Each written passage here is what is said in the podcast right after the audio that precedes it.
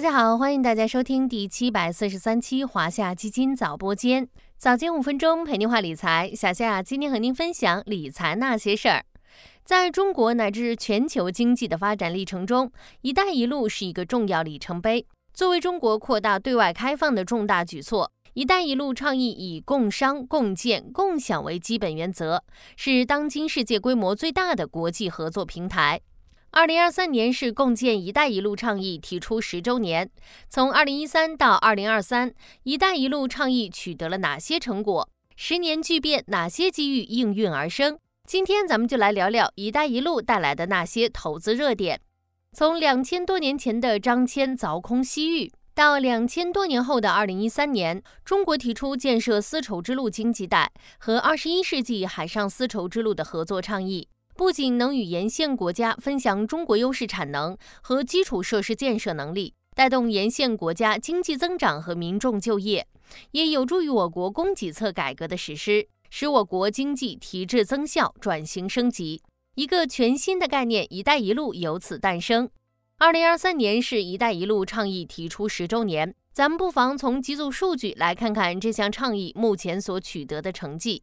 第一组数据是全球合作。十年来，中国已与一百五十一个国家和三十二个国际组织签署了两百余份共建合作文件，在深化互利共赢合作方面取得了较高的建设成果。二零二二年，我国与相关国家签署绿色发展、数字经济、蓝色经济等领域投资备忘录达到三十一个。第二组数据是经济效益。截至二零二二年底，我国企业在沿线国家建设的合作区已累计投资三千九百七十九亿元，为当地创造了四十二点一万个就业岗位。世界银行一份研究报告显示，“一带一路”倡议框架下，交通基础设施项目如能全部实施，到二零三零年，每年有望为全球带来一点六万亿美元的收益，占世界经济总量的百分之一点三。第三组数据是贸易增长。二零二二年，我国与“一带一路”倡议沿线国家的进出口规模再次刷新历史记录，进出口规模占我国外贸总值的百分之三十二点九，较二零一三年提升七点九个百分点。第四组数据是改善贫困。据世界银行预计，到二零三零年，有望帮助全球七百六十万人摆脱极端贫困，三千二百万人摆脱中度贫困。使参与国贸易增长百分之二点八到百分之九点七，全球贸易增长百分之一点七至百分之六点二，全球收入增加百分之零点七到百分之二点九。从这些数据不难看出，“一带一路”倡议提出十年来取得了积极进展，各个领域的专业合作也在稳步提升。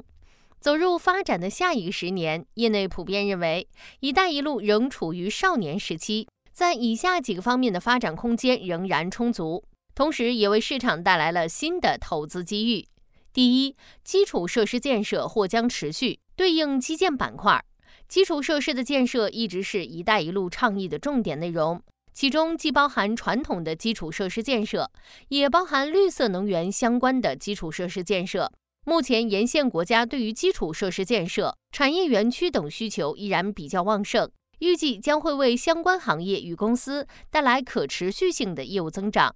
第二，数字经济合作空间广阔，对应数据经济产业链。“一带一路”倡议合作国家很多都是较不发达地区，数字经济发展仍处于较为初级的阶段，数字化进程具有相当大的潜力。自2017年我国提出共同建设数字丝绸之路以来，我国与沿线国家在大数据、云计算等数字经济领域的合作不断加强，给相关的硬件技术、数字基础设施以及信息技术的服务外包等数字贸易领域提供了机遇。第三，贸易规模预计将保持较高速增长，对应航空、港口、铁路等运输行业。就像小夏刚刚分析的，我国与“一带一路”倡议相关国家的经贸往来愈发密切。未来随着基础建设逐渐完善成熟，高速增长的贸易往来有望为交通运输行业带来机会。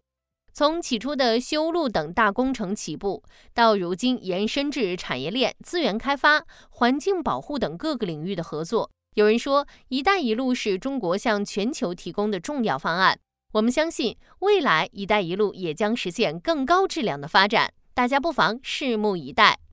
好啦，今天的华夏基金早播间到这里就要结束了，感谢您的收听，我们下期再见。